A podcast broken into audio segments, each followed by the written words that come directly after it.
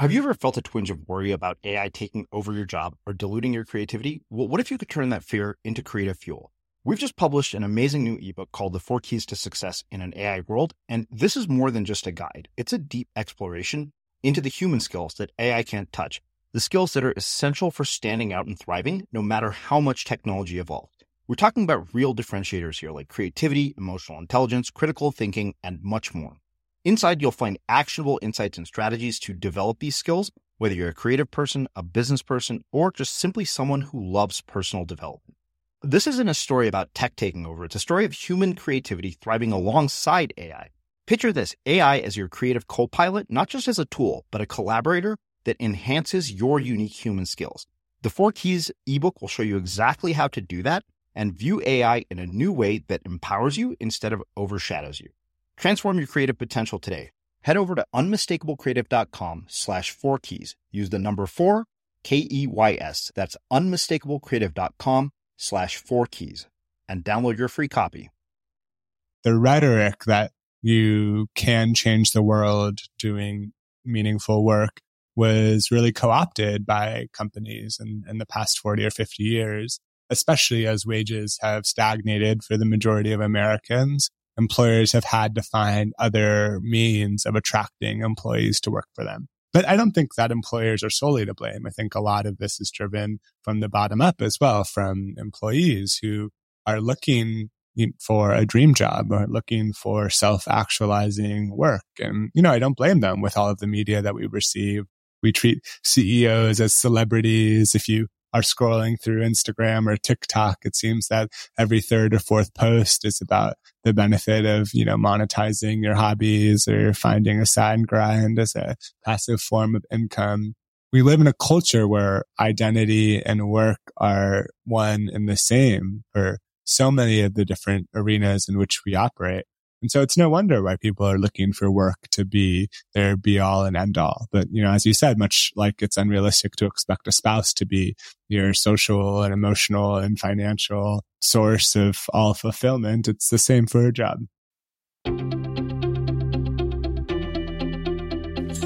I'm Srini Rao, and this is the Unmistakable Creative Podcast, where you get a window into the stories and insights of the most innovative and creative minds who've started movements, built thriving businesses, written best selling books, and created insanely interesting art. For more, check out our 500 episode archive at unmistakablecreative.com. Simone, welcome to the Unmistakable Creative. Thanks so much for taking the time to join us. I appreciate you having me on. Yeah, it is my pleasure to have you here. So you actually have a new book out that was published by our mutual publisher portfolio called A Good Enough Job, which I just had a chance to finish reading uh, yesterday. And given the subject matter of the book, I thought I would start by asking you, what was the very first job that you ever had? And how did that end up impacting what you ended up doing with your life and your career? Yeah, great foundation to start. I was a summer camp counselor in Yosemite. I grew up in the Bay Area, and I spent my summers at this hippie Jewish summer camp called Camp Tawonga. And it was there that I learned how to backpack and be outdoors. I had my first kiss, all the sort of rites of passage in the early ages. And then as a 16 year old, I, I came back as a, as a counselor. And in many ways, it's still the, the best job that I've ever had, you know, just being able to be surrounded by my friends. And there was a really profound professional development training just in that first week. And it was still the best sort of onboarding to any job that I've had in my career. And so maybe I, maybe I peaked too soon. So uh, you, you, mentioned the fact that it was a Jewish summer camp, and I, I couldn't let that go because every Jewish guest I've had here tells me that growing up with Jewish parents is pretty similar to growing up with Indian parents. So mm. when it comes to the the narrative about work, uh, were you like a typical Jewish kid whose parents were like doctor, lawyer, engineer? Yeah, well, I had an interesting mix. So my mom is Italian, um, just moved a few years before I was born to the States and her four siblings still live in the same small Italian town where she grew up. And my dad is just a, a Jew from LA. So, you know, my Instagram handle is the pizza bagel because I'm this kind of mix of a Italian and Jewish. And I think there's two different sort of cultural foundations that led me to be the person who I was. On my mom's side, you know, there was this different prioritization of work. If I was one of my cousins, I probably would have grown up in the same town, gone to the college that's closest, gone to work for my father and still live within a 10 block radius of all of my generation of the family. And my dad had a little bit more of a pre-professional approach. You know, he is a psychologist, as is my mom. And I think grad school and sort of the academic path was always instilled in me as a potential North Star. And so I think in my early years, I very much followed that rubric. You know, I went to private elementary school and private high school in San Francisco, went to Ivy League college, and I was very much just sort of going and looking for the next hoop to jump through. And it wasn't until I was 24 years old where there was something that broke up the script. Uh, my best friend is a soccer player and he was living in Finland at the time. And he called me and said, Hey, I don't know how I got here, but I'm on this travel blog and there's this technical glitch on priceline.com. And if you buy this very particular itinerary from San Francisco to New York, New York to Milan, and then eight days later from Prague to Ho Chi Minh City, Vietnam, the whole ticket is $229. and, you know, it was, it was, you know, sort of like my literal golden ticket moment. It was the first time where this opportunity came about where I could break the script of just sort of going toward the next professional goal or academic goal in my life. So I thought about it for, you know, about 30 seconds and I bought the ticket and I put in my two weeks notice at the advertising job that I was working and I spent a, a year traveling. And that was really kind of the first thing that helped shake me out of the sort of spell of workism and achievement culture to understand that, wow, I actually do have a lot more autonomy and agency over how I design my life. Yeah. Well, you know, I, I, think that there are two things I wonder about when it comes to this narrative work. We've talked about parents, but you grew up in Silicon Valley and, you know, San Francisco, you went to an Ivy League school. I went to Berkeley, so I kind of understand sort of what that narrative is. Like, I very clearly remember it was like you just are forced down sort of a couple of default paths when you're in those environments. So I wonder, like, you know, what kind of uh, impact the environments you were raised in, particularly when you're thinking about sort of San Francisco, Silicon Valley, as well as the Ivy League education, had on your you know internal narrative about work prior to this idea of breaking the script? Yeah, it's a good question. You know, and you know, I grew up in the '90s, and so it was a little bit before tech's rise to prominence, at least in terms of my consciousness. It wasn't really the highest sex appeal industry quite yet. I still revered the professions like lawyer, doctor, um, you know, some friends that went into finance, of course. Penn, where I went to college, is a very pre-professional school. And so there was very much this sort of track mentality of you get the internship at Goldman Sachs and then it leads to the analyst position. And then you work your way to manager and vice president and director. And I saw how, you know, for a lot of my peers, a lot of their aspirations or their unique personalities were deferred in favor of the stability that a very legible career provides. You know, coming out of college where I studied poetry and economics, there was already a tension in my life between commerce and art. And moving back to the Bay, I, I very much leaned toward the commerce side of things. You know, I wanted to be a writer, but I thought, you know, the business world had more financial upside. And so I became a, a copywriter, sort of the, the most palatable business equivalent of what my passion was. And I looked around and I saw so many of my friends, many of whom had these sort of nuanced professional desires and maybe were studying urban studies or their most important hobby was theater go and conform towards these paths that were easier to comprehend, where the path towards the top was easy to see from an early age. I think that's part of the seduction of some of these industries that have really established tracks and programs is if you're good at school, if you're used to always being able to jump over the bar that's set for you, you can just continue that mentality. Now, maybe it's in the tech world or before it might have been on Wall Street, but the, the barometer for what success looks like is very easy to comprehend. Yeah, absolutely. Well, eh, you know, eh, there's something about me that wonders, like, you know, you had this moment where you called it your golden ticket, where there's literally a glitch, right? Where you say, okay, like there was a glitch and somehow that was what forced you to break the script. And like, I wonder why so many people sit around waiting for the glitch. Because do you ever wonder what would have happened if that glitch wasn't there? Yeah, all the time, you know, and I, I likely would have stayed in advertising and set sort of creative director as my North Star and continued to passively go through my career. You know, I think the, the glitchless life is best exemplified by people who just listen to what the market values, you know, to think about what jobs pay the most, what job might be perceived as the most prestigious or uh, help you accrue the most status. And, you know, I think it's definitely important to consider what other people value or what the market values. But I think the risk, and I, I chronicle this in one of the profiles in the book about a Wall Street banker, is that if you're solely living by other people's rubric, you can find yourself in a position where you are playing a game that you don't actually have interest in winning, or you're climbing a career ladder that you don't actually want to be on. And mind you, I think there's risk on the other end of the spectrum as well. If you're just listening to what you value without considering what the market values, that can drive you to a position where, for example, you assume a lot of grad debt in order to pursue a degree that doesn't actually lead to stable jobs on the other end, or you go all in to pursue your art, but you're so preoccupied with how you're going to pay rent that you can't actually focus on the art that you want to create.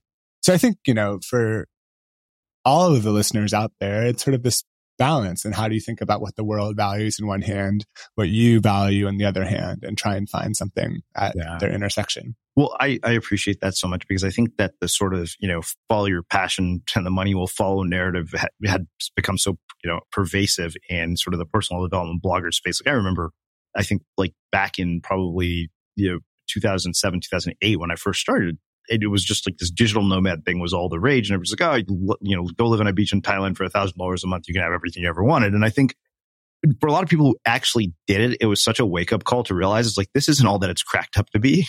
Mm. Yeah, definitely. You know, I think one of the, the great benefits of having some level of financial freedom or success earlier in your life is that you can recognize that, you know, wherever you go, there you are. you know, even if you're able to live on the beach in Thailand, you still have to face all of your own insecurities and your fears and no amount of money or status will ultimately make that go away. Yeah. Say hello to a new era of mental health care. Cerebral is here to help you achieve your mental wellness goals with professional therapy and medication management support. 100% online. You'll experience the all new Cerebral Way, an innovative approach to mental wellness designed around you. You'll get a personalized treatment plan from a therapist, prescriber, or both in a safe and judgment free space. Your cerebral therapist or prescriber will outline a customized plan with clear milestones along the way so you can get to feeling your best. With Cerebral, you're not alone in your mental health journey. We're here to empower you to live a fulfilling life. So take that first step towards a brighter future and sign up today at cerebral.com slash podcast and use code ACasts to get 15% off your first month. Offer only valid on monthly plans. Other exclusions may apply. Offer ends July 31st, 2024. See site for details. Running a business is hard, but your email marketing doesn't have to be. With Aweber's easy to use email marketing platform, you can stay connected with your audience, write new content faster, sell more, and grow your business – all without having to become an expert in yet another business tool. Start today at aweber.com slash podcast. That's A-W-E-B-E-R dot com slash podcast. Aweber, simpler email marketing. A lot can happen in three years, like a chatbot may be your new best friend. But what won't change? Needing health insurance. United Healthcare Tri Term Medical Plans, underwritten by Golden Rule Insurance Company, offer flexible, budget friendly coverage that lasts nearly three years in some states. Learn more at uh1.com. Quality sleep is essential for boosting energy, recovery, and well being. So take your sleep to the next level with Sleep Number. With a Sleep Number smart bed, you can individualize your comfort level and enjoy a better sleep night after night. JD Power ranks Sleep Number number 1 in customer satisfaction with mattresses purchased in-store. And now the Queen Sleep Number C4 smart bed is only $1,599, a saving of $300 only for a limited time. For JD Power 2023 award information, visit jdpower.com/awards. Only at Sleep Number stores or sleepnumber.com. Millions of people have lost weight with personalized plans from Noom, like Evan, who can't stand salads and still lost 50 pounds. Salads, generally, for most people, are the easy button, right? For me, that wasn't an option. I never really was a salad guy. That's just not who I am. But Noom worked for me.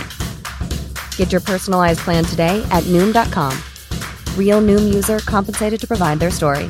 In four weeks, the typical Noom user can expect to lose one to two pounds per week. Individual results may vary. Let's talk about aging. It's inevitable, right? But what if I told you there's a new way to age, led by Solgar Cellular Nutrition? They believe, and I do too, that you can transform the way you age cell by cell with the power of cellular nutrition. As we age, our cellular function declines. Your regular multivitamins and minerals might not be enough to combat these age related declines, and that's where Solgar Cellular Nutrition comes in. It's formulated with targeted cellular nutrients that work with your body's natural processes deep inside your cells to help you fight cellular decline and promote cell health across three benefit areas. It supports cell energy, repair, and vitality, muscle strength, and even glutathione production to help protect cells. So let's own our healthy aging narrative. Visit cellularnutrition.solgar.com to learn more. Again, that's cellularnutrition.solgar.com to learn more. Solgar Cellular Nutrition. We go cell deep. These statements have not been evaluated by the Food and Drug Administration. This product is not intended to diagnose, treat, cure, or prevent any disease. Well, let's get into the the book. I mean, you opened the book early on by saying that the modern ideology of workism asks two distinct pursuits of money and inner fulfillment to coalesce. These pursuits are not always aligned, and yet we increasingly look to our jobs to satisfy both. So the question is, how do we get here? Yeah, you know, there's a few different ways to explain it. There are economic reasons, there are historical reasons, political reasons. The one I really focus on in the book is a social reason, kind of a cultural understanding that work is the center of life and the rest of our lives should be pushed into the margins. But if you think about kind of the history of this country, uh, the Protestant work ethic and capitalism were really the two strands that entwined to form America's DNA. Now, if your last name is Miller or Baker, you might quibble with the idea that conflating work and identity is, is something new. But I think especially in the latter half of the 20th century, the decline of other institutions like organized religion, like neighborhood and community groups, the need for belonging and purpose and community and identity remain. And yet we didn't have those institutions that normally played that role in people's lives. And so a large portion of Americans, and particularly white collar, college educated men, look to the workplace to satisfy all of those needs. Mm-hmm. Yeah, I mean, you say that the more wealth you have, the less you work because, well, you can afford not to. But in the last half century, the highest earners are responsible for some of the greatest increases in work time. That is to say, the same Americans who can afford to work the least are working more than ever. Uh, and that's such an odd paradox. Yeah, it is. It is strange. You know, I think this exists at both the individual and the country level. You know, the wealthier a country has been in history, the less that they worked as, as well as individuals. You know, the, the more money you make, the more leisure you can support, supposedly afford. But, you know, there's a strange trend where, say, in the 1970s, the average American and the average German worked the exact same number of hours each year. And yet, while our peer nations have continued to, to decrease their work time. The average American now works 30% more than the average German. So, you know, the question is, is how did we get here? I think there are a lot of potential explanations for that as well. You know, on one hand, one of the reasons why our relationship to work is so fraught here in the United States is because the consequences of losing work are so dire when, for example, your healthcare is tied to your employment, or if you're an immigrant, your ability to stay in the country is tied to employment. There's also, you know, an argument to be made for the fact that work has gotten better for a lot of people. You know, there has been an opportunity with technological advances, some of the organized labor to pursue more interesting, meaningful work. But I guess the question that I ultimately ask in the book is at, at what cost? Mm-hmm. What does the, what is the upshot of all of this kind of work centricity that we live with here in the US? Well, you say that there's a growing expectation that work ought to be a source of personal fulfillment and meaning. Call it the new uh, American work ethic. This new ethic changed the relationship millions of people have to their work. And it, it, to read that, especially because it, I think back to the hundreds of conversations I've had on this show about making your work meaningful. The mm-hmm. word meaningful probably would be one. If we literally transcribed every single episode and made it searchable, I'm sure the word meaningful would come up at least a thousand times. Yeah. You know, I think the pursuit of meaning is inherent to humanity. Hmm. And there's nothing wrong with looking to work as a source of meaning or looking to work as a identity or a source of fulfillment. But I think it becomes risky when it is the sole source of identity or meaning or fulfillment in your life. As so many people have found out in the last few years due to the pandemic, you know, if your work is your identity and you lose it, what's left? It's yeah. a very sort of narrow platform to balance on. Well, I think that that could be said for almost anything. Cause like I remember I had this woman, Jenny Taitz here, who wrote a book called How to Be Single and Happy. And she'd said the same thing about relationships. She's like, you know, your person can't be your everything. She said, you want to like have a diversified portfolio of meaning, but how do we get to a point where we made work such an integral part of how we get our sense of meaning? Like, why has that happened? And what role do you think that sort of, um, the internet and uh, media has played in shaping that? Because I, I feel like just even by having this conversation and thinking back to all the conversations, like, wow, I have perpetuated the, the narrative that you're talking about by doing what I do. Yeah. You know, I, I, don't think it's necessarily problematic in a vacuum as long as people are also investing in other aspects of who they are and trying to cultivate other sources of meaning. Yeah. You know, I think it's important to recognize that meaning isn't something that is just sort of bestowed upon us. We have to take an active role in seeking it out. And it's the result of how we spend our attention. You know, we'll find more meaning from things that we water with our time and our energy. Mm-hmm. And so I think there's sort of like a top down approach of how we got here and a bottom up. From the top down, you know, I think the rhetoric that you can change the world doing meaningful work was really co-opted by companies in, in the past 40 or 50 years, especially as wages have stagnated for the majority of Americans employers have had to find other means of attracting employees to work for them. So, you know, this is particularly pronounced in the tech sector where you go to any sort of jobs page and the headline is, you know, do the most meaningful work of your life or come here and change the world or be on the right side of history, etc. But I don't think that employers are solely to blame. I think a lot of this is driven from the bottom up as well, from employees who are looking for a dream job or looking for self actualizing work. And, mm-hmm. you know, I don't blame them with all of the media that we received about the benefit of following your passion. You know, Steve Jobs had that famous commencement speech where he said, the only way to do great work is to do what you love. And so if you haven't found what you love, keep searching, don't settle. Mm-hmm. You know, on the walls of WeWork, we plaster, always do what you love. We treat CEOs as celebrities. If you are scrolling through Instagram or TikTok, it seems that every third or fourth post is about the benefit of, you know, monetizing your hobbies or finding a side grind as a passive form of income. We live in a culture where identity and work are one and the same for so many of the different arenas in which we operate. And so it's no wonder why people are looking for work to be their be all and end all. But, you know, as you said, much like it's unrealistic to expect a spouse to be your social and emotional and financial and romantic source of all fulfillment, it's the same for a job. Well, you mentioned that you you went to college in the 90s, and I think we probably went to college around the same time because I graduated high school in 1996. And these kinds of conversations were just not things I thought about. It was pretty much what we were talking about earlier. It's like, okay, let me find a job that gives me a decent paycheck. And I remember, I remember why I went into sales because I didn't have the grades to go into banking or consulting. And so I thought, all right, I want to make the same amount of money my friends make. And I ended up hating every job I had, but that's a whole other story.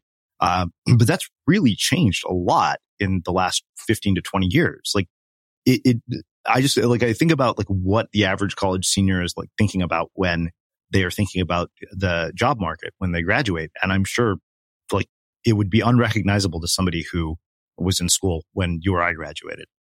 Yeah. You know, I think it's about visibility and exposure. And especially with social media, there's so much parading of our professional accomplishments around for the world to see. You know, I, I saw a survey recently of, of Gen Z and the most desirable job that um, younger folks have right now is to become an influencer. and, you know, it makes sense if you see sort of all of the highlight reels of the influencers out there that are sitting on the beach and working for two or three hours a day and making tens of thousands of dollars a month. But, you know, it's important not to compare our insides to other people's outsides. Yeah. And it's very easy when, you know, the line between our professional identities and our personal identities blur to think that everyone else has it figured out while we're just floundering. But in actuality, you know, if the characters that I profile in the book are any indication, even the people that have the most on paper success, what David Brooks would call have the, the most resume virtues, it's not necessarily a recipe for contentment or fulfillment either.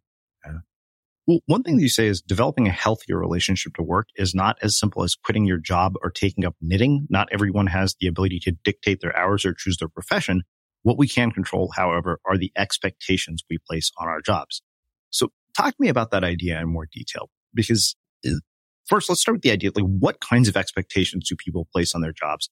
And then how do they change them so that work doesn't become this sort of single source of identity?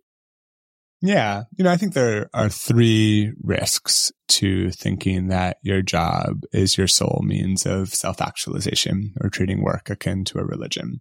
The first is what we already talked about is the, the potential of losing your job, you know, and it doesn't even have to be a complete, you know, getting fired or furloughed. It can just be your, the nature of your work changing. I think the second is this expectations piece that you just brought up, which is, you know, if you think about happiness as sort of the difference between our expectations and our reality, if we're always expecting work to be a dream, if we're always expecting it to be perfect, then it leaves a lot of room for disappointment. And the truth is every line of work has mundane or menial aspects of it. You know, work is by its very nature labor. And so expecting it to always be something that you love uh, can be an unrealistic standard. And the third is that by living a work centric existence, we can neglect other parts of who we are. You know, we are all more than just workers. We are neighbors and friends and parents and siblings and citizens. And if we are giving all of our attention to work, it leaves room for, for little else. Esther Perel, the therapist has this great line where she says, too many people bring the best of themselves to work and bring the leftovers home. Mm. And I think, you know, that when I heard that for the first time, it, it resonated so deeply in my bones. And even though I've been lucky enough to find work that I find meaningful, it still is, uh, the question remains like, what am I trading off in order to give so much of my time and energy to my livelihood? Yeah, I mean, it, it, kind of makes me think back to the beginning of the pandemic when we were all stuck inside and, you know, we were working from home and we'd always worked from home. And it was me and two friends living in a house together. And it got to the point where like there seemed to be no line between mm. work and when we were done with work. And I remember my roommates would get on my case, like, you're literally just going to sit here and read. And I got to the point where I didn't want to go out. They're like, and I, I could not draw a line. I couldn't draw a boundary. Yeah. Yeah. I mean, I think one of the, the framings that has always stuck with me is it felt more like living at work than working from home. Yeah. And I think as these sort of temporal, but also like spatial and um, spiritual boundaries between work and non-work blur, it becomes that much more important to be conscious and make intentional decisions about when we're on and off the clock. As a person with a very deep voice, I'm hired all the time for advertising campaigns. But a deep voice doesn't sell B2B, and advertising on the wrong platform doesn't sell B2B either. That's why if you're a B2B marketer, you should use LinkedIn ads. LinkedIn has the targeting capabilities to help you reach the world's largest professional audience. That's right, over 70 million decision makers all in one place. All the big wigs, then medium wigs, also small wigs who are on the path to becoming big wigs. Okay, that's enough about wigs. LinkedIn ads allows you to focus on getting your B2B message to the right people. So, does that mean you should use ads on LinkedIn instead of hiring me, the man with the deepest voice in the world? Yes. Yes, it does. Get started today and see why LinkedIn is the place to be to be. We'll even give you a $100 credit on your next campaign. Go to linkedin.com slash results to claim your credit. That's linkedin.com slash results. Terms and conditions apply.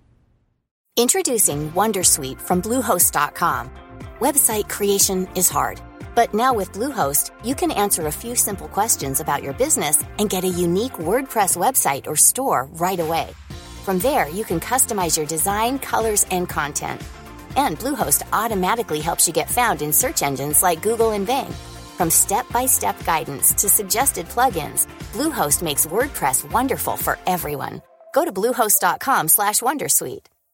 A lot can happen in three years, like a chatbot may be your new best friend. But what won't change? Needing health insurance. United Healthcare Tri Term Medical Plans, underwritten by Golden Rule Insurance Company, offer flexible, budget friendly coverage that lasts nearly three years in some states. Learn more at uh1.com. Quality sleep is essential for boosting energy, recovery, and well being. So take your sleep to the next level with Sleep Number. With a Sleep Number smart bed, you can individualize your comfort level and enjoy a better sleep night after night. JD Power ranks Sleep Number number 1 in customer satisfaction with mattresses purchased in-store. And now the Queen Sleep Number C4 smart bed is only $1,599, a saving of $300 only for a limited time. For JD Power 2023 award information, visit jdpower.com/awards. Only at Sleep Number stores or sleepnumber.com. Millions of people have lost weight with personalized plans from Noom, like Evan, who can't stand salads and still lost 50 pounds. Salads, generally, for most people, are the easy button, right? For me, that wasn't an option. I never really was a salad guy. That's just not who I am. But Noom worked for me. Get your personalized plan today at Noom.com. Real Noom user compensated to provide their story. In four weeks, the typical Noom user can expect to lose one to two pounds per week. Individual results may vary. Let's talk about aging. It's inevitable, right? But what if I told you there's a new way to age led by Solgar Cellular Nutrition? They believe, and I do too, that you can transform the way you age cell by cell with the power of cellular nutrition. As we age, our cellular function declines. Your regular multivitamins and minerals might not be enough to combat these age related declines, and that's where Solgar Cellular Nutrition comes in. It's formulated with targeted cellular nutrients that work with your body's natural processes deep inside your cells to help you fight cellular decline and promote cell health across three benefit areas. It supports cell energy, repair, and vitality, muscle strength, and even glutathione production to help protect cells. So let's own our healthy aging narrative. Visit cellularnutrition.solgar.com to learn more. Again, that's cellularnutrition.solgar.com to learn more. Solgar Cellular Nutrition. We go cell deep. These statements have not been evaluated by the Food and Drug Administration. This product is not intended to diagnose, treat, cure, or prevent any disease. So there's something else that caught my attention in the book. You said perhaps the most American I am label is a producer. Workers are measured by their productivity, companies are measured by their growth, and the country's health is measured by its GDP. And I've seen this idea of measuring GDP as a nice metric that you can quantify, but not necessarily one that truly measures, you know, sort of like people's satisfaction in a country. Yeah, I mean, I think like we can think about it on the individual scale. When we say someone is successful, we rarely mean they are happy or healthy. We mean they've made a lot of money. And, you know, the same could be said at the country scale. If we look at GDP as the single proxy that determines the health of a country, it tells one story, but it doesn't tell the whole picture. Yes, you know, increasing GDP tends to have these other positive externalities that affect people's health, happiness and health. But, you know, it's, it's just one lens through which we can see the health of a country or one lens through which we can see the health of a person. And I think, you know, one of the, the risks is that if we don't diversify our individual identities, if we're not actively thinking about how we can invest in other sides of ourselves, we can get into this trap where you are treating your income as a measure of your self worth or your productivity as a measure of your self worth. And that's a, that's a perilous game to play if you're just sort of rising and, and falling on your professional accomplishments. Yeah. It can be tricky. And in the best of times, that you can feel like you never have enough. And in the worst of times, you can lose sight of who you are. Yeah, I, I appreciate that because I, I wonder how you're feeling about this right now with having had a book come out uh, and your first book. Because I remember there's a certain point where I realized it's like, wow, I'm measuring my self worth and sense of self in podcast downloads and book sales. Yeah, it's common. And I think like part of the, what makes them so seductive, these metrics is because they are quantifiable. They are measurable and you can, you know, return to the Amazon page every day and see how many people have downloaded your book. And so, you know, I think it's hard to say just like care less about this or just like deprioritize work. And so one of the things that I've been thinking about a lot is instead of advocating for, you know, lessening the importance of work in our life, how can we promote the idea of increasing the importance of other sides of who we are?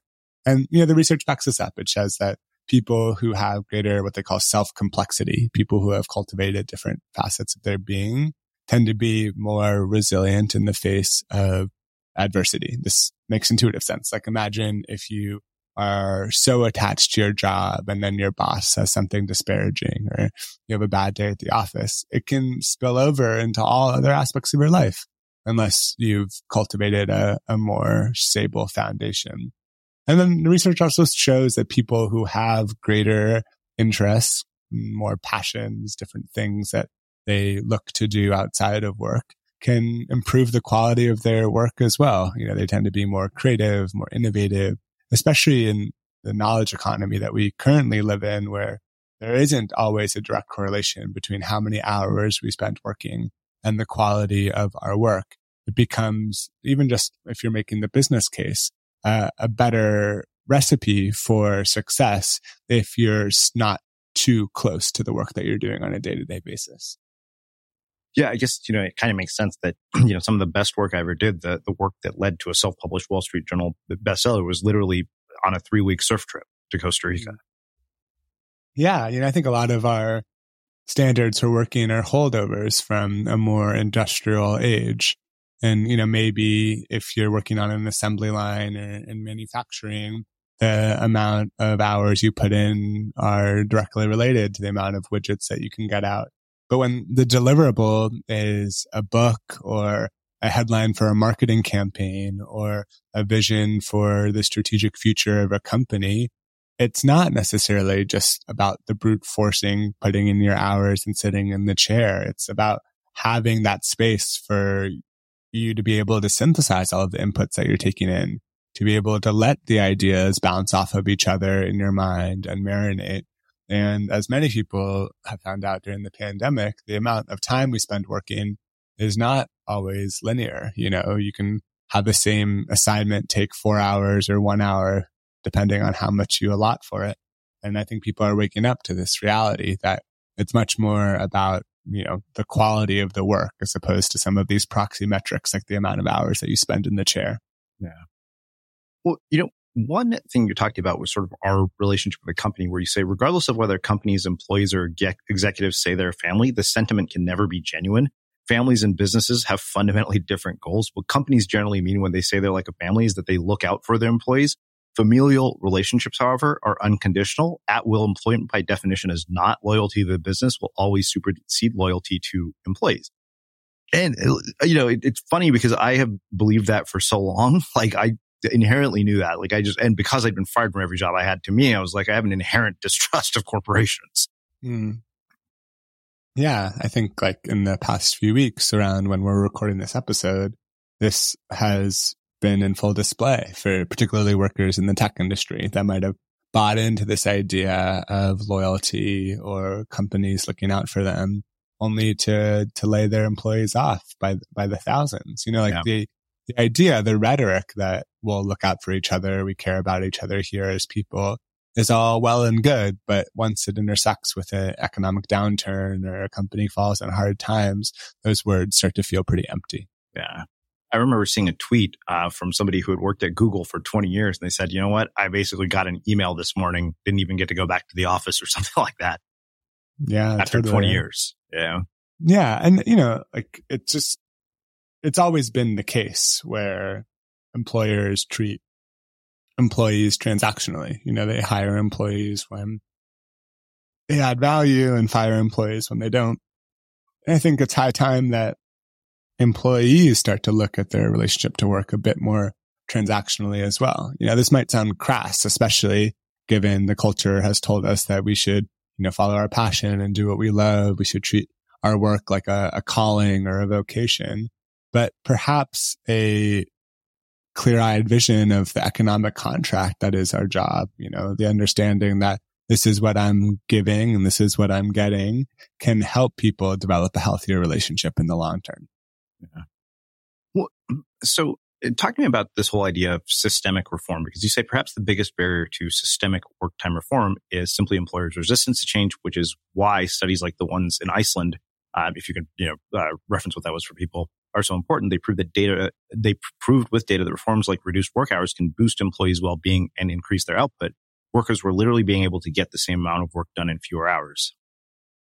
Yeah. So, you know, when we think about topics like work life balance and developing a healthier relationship to work, so often the onus is put on the individual. We say things like, you know, set a boundary or practice self care this weekend or, you know, download this meditation app.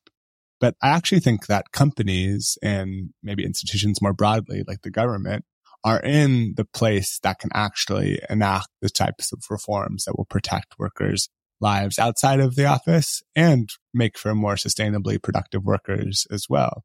You know, I think a lot of the data coming back from these four day work week studies, whether it's the one in Iceland that I reference in the book or the ones in the UK that just came out or some of the uh, individual pilot programs at different companies around the world are showing that there isn't a direct relationship between hours worked and the quality of the work that we've produced. And that's what I think is one of the biggest bright spots coming out of the pandemic in this new world of hybrid and remote work.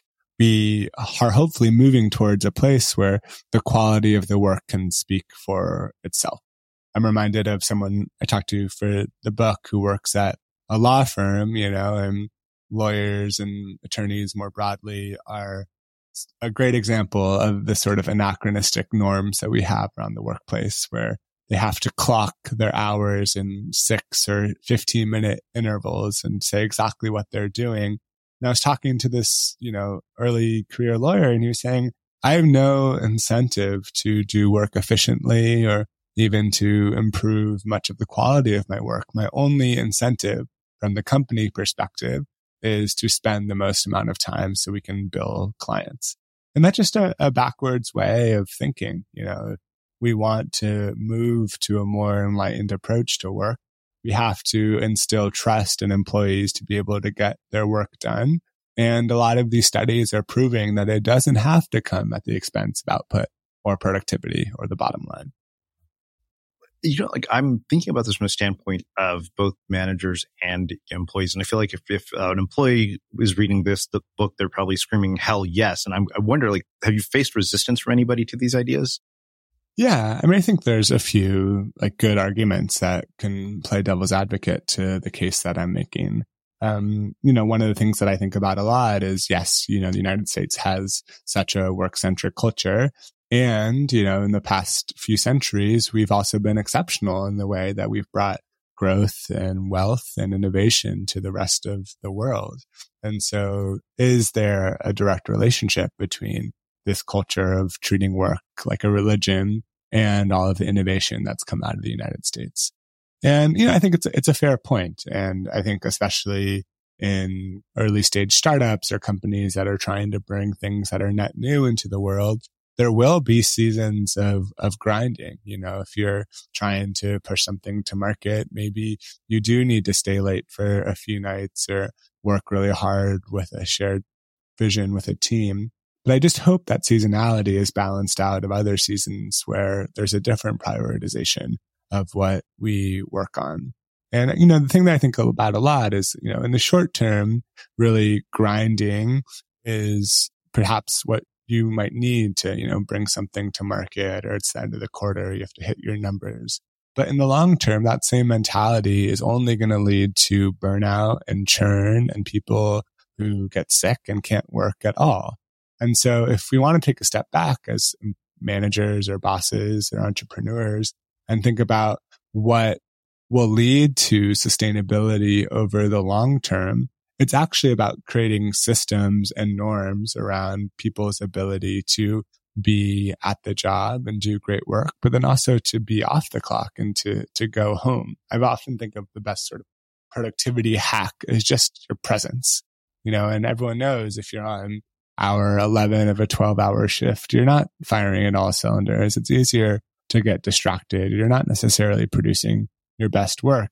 And so how, as sort of enlightened managers and bosses, can you think about ways in which you are incorporating rest and balance into the cultures that you're creating? And it starts with you. It starts with you being able to model the type of culture that you want to work in.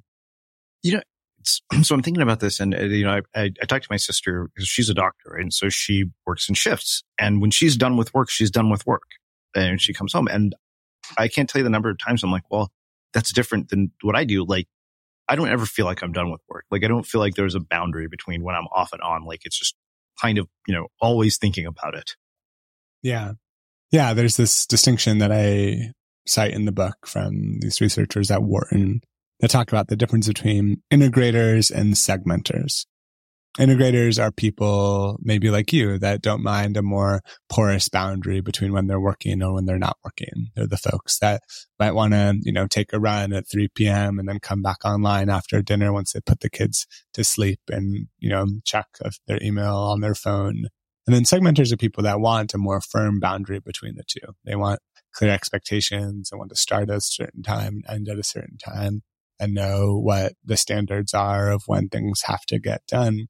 I think it's important to understand nuance like that, both from the perspective of our own self awareness as workers, but also if you're a manager, you know, if you have a bunch of integrators on your team, they might love a more uh, porous idea of when something has to be due or a timeline that isn't as fixed. But that same policy for a segmenter might stress them out where they want to know when they have to get their work done and then be able to, you know, close their laptop and proverbially leave it at the office.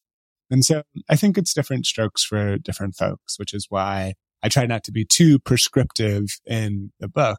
Yeah. But in the current moment that we're living in, work is very leaky. You know, we all have offices in our pockets and it's easy to exist in a perpetual state of half work where you're, you know, swiping down at dinner to see if any new work emails have come in. And I think especially for people like you and I who are self-employed and, and have the potential for work to expand like a gas and fill all of our unoccupied space to be conscious about when we want to be on the clock and when we don't. How have you seen this uh, narrative around work differ uh, across different cultures?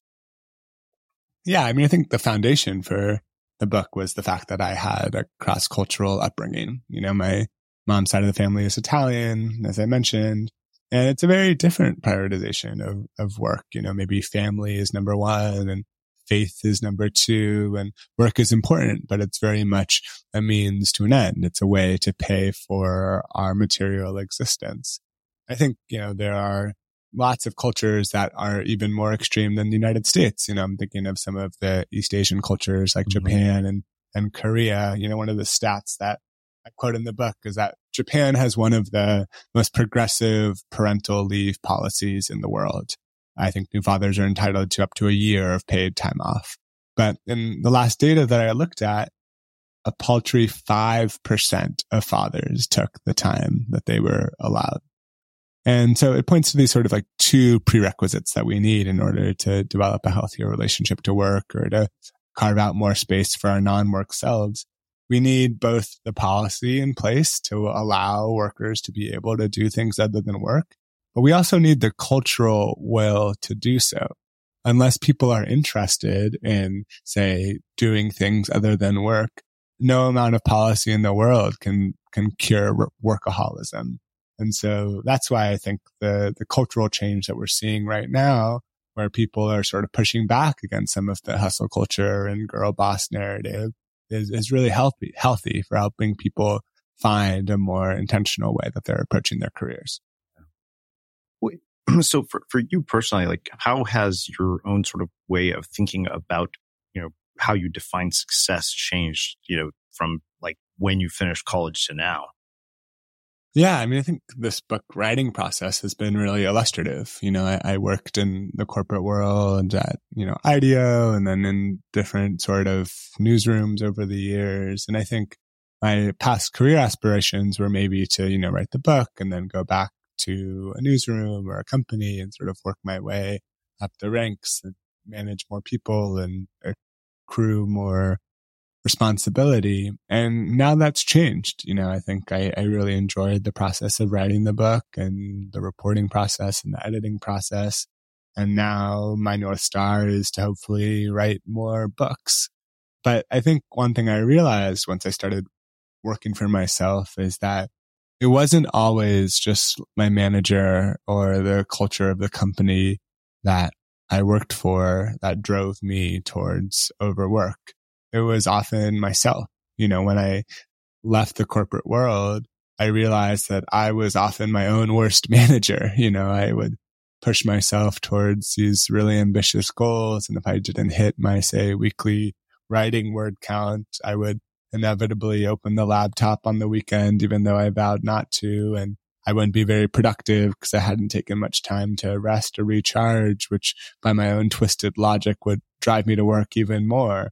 And so as we shift into a world where more people are working for themselves or have different arrangements with how they're earning their income, it becomes even more important to set those boundaries and think about when we are on and off the clock. this is sort of a, a, tangential question that's not entirely related to the book, but kind of how do you think AI is going to affect all of this? Yeah, it's a good question. And it's a question that I've gotten a lot over the course of my book tour and sort of promoting the the book. And I think it's on everyone's mind for a good reason. You know, it does pose an existential threat. And often people like to make the parallel to other, you know, step change technological innovations and say, you know, over a long enough time horizon, it tends to benefit society. And of course, there'll be some collateral damage along the way which, you know, I tend to agree with. I, I consider myself a, a techno optimist, but it does feel like this innovation is exponential.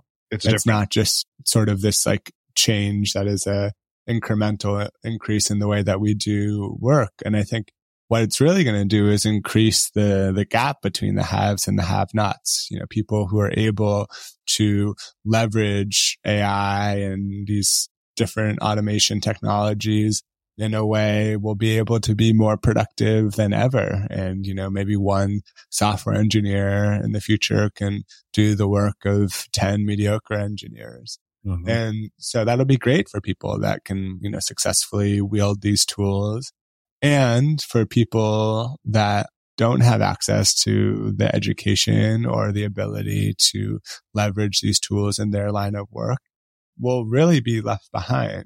And so, you know, I think it's incumbent on people are developing these technologies and policymakers who are thinking about how we can protect the most vulnerable populations to be conscious of the fact that the world is changing right before our eyes at a faster rate than it's ever changed before. Yeah. Um, but yeah, I'll also throw that question back to you, you know, as a creative, as someone who writes and podcasts, how do you think AI will change well, your work moving forward? So I have been uh, diving deep into AI, like probably deeper than most. In fact, I started a company called workflowgenius.ai, like, and even before, you know, we built a website, I already had paying clients to, eh, you like, I was showing them some of the things you could do with AI. Like I contacted another author because I loved her book and I was like, Hey, do you want some advice on, on, you know, book marketing? I think she's also a portfolio author and her book is coming out. We're going to have her as a guest. And, you know, she'd asked me a few questions and I was showing her a few different things. And she was like, okay, how do I hire you? And I was like, and I'd had like three or four people say, you just rocked my world in 30 minutes. Um, and so it, I think the, the reason I took to it so quickly was because when you have this body of work the size that I do, the ability to like actually put that information to use and repackage and repurpose it at scale is incredibly valuable. Uh, you know, you're talking about a thousand podcast episodes. Just imagine all those transcripts. Like, you know, I built a, a product that I haven't released publicly yet, which is basically an AI based database that allows you to converse with our transcripts. You can go into the search engine and ask any question about any interview. Um, hmm. which to me was invaluable because like I had a, a, guest who told me, you know, uh, it, she was a neuroscientist and I'd asked her, it's like, you know, like I want to know, like, what do you think has happened to my brain as a byproduct of a thousand interviews? Like, what has happened to the structure? And she said something that was very flattering. She was like, oh, you know, yours is the kind of brain we're going to want to have access to when we can upload our consciousness to the internet. And I, like, mm. as flattering as that was, I thought to myself, like, it's not my brain. It's the information I've acquired. And, you know, part of it was the fact that it wasn't accessible in the way that it is now. Um, so like, in my mind, AI is really one of the greatest, uh, economic power shifts in the history of, of, of the world because you remember, like Adam Smith in The Wealth of Nations said division of labor is the key to maximizing output, but labor has always been prohibitively expensive. And what in my mind AI does to your point, like one, you know, engineer could do the work of 10 engineers is AI makes division of labor at scale available to the masses. And that to me is incredibly powerful if you start to think about it in very creative ways. But the other huge advantage I realized I had is I have so much existing knowledge from all these interviews that I can take and apply. So I'll give you an example. Um, I read Jonah Berger's book Contagious, uh, and I interviewed Jonah Berger a long time ago. And one day it just occurred to me, I was like, you know what? Jonah Berger's book Contagious is all about virality. So I literally went into ChatGPT. I was like, take this blog post and revise it and apply the principles from Jonah's book to my blog post. Hmm. Wow. You know, and the only reason I think like that is because I have like thousands of mental models. So, um, I think that like I, I said this somewhere, I was like, AI isn't going to make idiots into geniuses. I think it's going to enable people who are very good at what they do to do it better and faster and mm-hmm. focus mm-hmm. on the most, the highest value producing parts of their work. Yeah. Yeah, I tend to agree. And I also think that the jury is still out. You know, we're just in the early days and we'll see how this play plays out ultimately. I mean, I think like one of the questions that I have is, will it create more room for leisure. You know, I think in some of the innovations in the, the mid 20th century, you know, the, the common examples are, you know, like the dishwasher and the washing machine. Yeah. Everyone thought that with these innovations, it would create a lot less labor, especially for, for housewives. And the result was actually much more nuanced where people continued to do more housework and find other things. They just raised the standards of of what cleanliness looked like in the home. and so who knows? Like maybe work is something that we just want to fill our days. And even if we don't have to from a material standpoint, uh, we will, we will choose to, or maybe at its most extreme, people will pay to. Mm-hmm. Yeah, absolutely. Well, this has been really fascinating. So I have one final question for you, which is how we finish all of our interviews the unmistakable creative. What do you think it is that makes somebody or something unmistakable? Yeah, I know. I've listened to to many episodes of this show in the past, and it's hard to distill unmistakability into a single trait. I'm reminded of the the definition of of porn from the Supreme Court, which is you you know it when you see it. But you know, I think in in my line of work, what I apply the most value to is all things original, and especially in an age where there's the ability to take in more inputs than ever before with AI's ability to synthesize those inputs. What I think unmistakability stands from, stems from is the ability to really have original thoughts and to think about things that only you can think about. You know, as a journalist, when, when we pitch articles, there's sort of four questions that we have to answer. It's, it's what's the story? Why should people care? Why now? And why you? And I think that last question is really the most important when it comes to unmistakability. Thinking about what are the things that you can uniquely offer to this story, this life, this job that no one else can, and how can you lean into that in the future? Amazing. Well, um, I can't thank you enough for taking the time to join us and share your story, your wisdom, and your insights with our listeners. Where can people find out more about you, your work, the book, and everything else you're up to? Yeah, the, the best place is thegoodenoughjob.com. That's where you can learn about the book. Um, and I'm at Simone Stolzoff on social media. Srini, thanks you so much for having me on. My pleasure. And for everybody listening, we will wrap the show with that. Running a business is hard, but your email marketing doesn't have to be. With Aweber's easy to use email marketing platform, you can stay connected with your audience, write new content faster, sell more, and grow your business, all without having to become an expert in yet another business tool. Start today at aweber.com slash podcast. That's A-W-E-B-E-R dot com slash podcast. Aweber, simpler email marketing. Everybody in your crew identifies as either Big Mac Burger, McNuggets, or McCrispy Sandwich. But you're the filet fish Sandwich all day. That crispy fish, that savory tartar sauce, that melty cheese, that pillowy bun.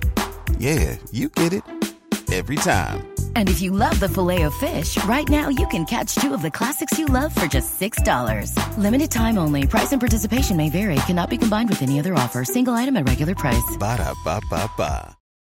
Join us today during the Jeep Celebration event. Right now, get 20% below MSRP for an average of 15178 under MSRP on the purchase of a 2023 Jeep Grand Cherokee Overland 4xE or Summit 4xE. Not compatible with lease offers or with any other consumer incentive offers. 15,178 average based on 20% below average MSRP from all 2023 Grand Cherokee Overland 4xE and Summit 4xE models in dealer stock. Residency restrictions apply. Take retail delivery from dealer stock by 4 1. Jeep is a registered trademark.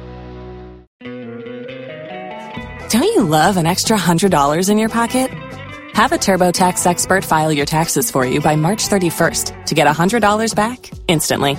Because no matter what moves you made last year, TurboTax makes them count. That means getting $100 back and 100% accurate taxes only from Intuit TurboTax. Must file by 331. Credit only applicable to federal filing fees with TurboTax full service. Offer can be modified or terminated at any time. Before Shopify, were you wondering where my sales at? Now you're selling with Shopify, the global commerce platform supercharging your selling. You have no problem selling online, in person, on social media, and beyond. Gary, easy on the cha-ching. oh, sorry, but my Shopify sales are through the roof. Start selling with Shopify today and discover how millions of businesses around the world use Shopify to ignite their selling. Sign up for a $1 per month trial period at shopify.com slash listen. Shopify.com slash listen. Have you ever felt a twinge of worry about AI taking over your job or diluting your creativity? Well, what if you could turn that fear into creative fuel? We've just published an amazing new ebook called The Four Keys to Success in an AI World. And this is more than just a guide. It's a deep exploration into the human skills that AI can't touch, the skills that are essential for standing out and thriving, no matter how much technology evolves. We're talking about real differentiators here like creativity, emotional intelligence, critical thinking, and much more. Inside, you'll find actionable insights and strategies to develop these skills, whether you're a creative person, a business person, or just simply someone who loves personal development. This isn't a story about tech taking over. It's a story of human creativity thriving alongside AI. Picture this AI as your creative co pilot, not just as a tool, but a collaborator that enhances your unique human skills. The Four Keys ebook will show you exactly how to do that and view AI in a new way that empowers you instead of overshadows you. Transform your creative potential today. Head over to unmistakablecreative.com slash four keys. Use the number four, K E Y S. That's unmistakablecreative.com slash four keys and download your free copy.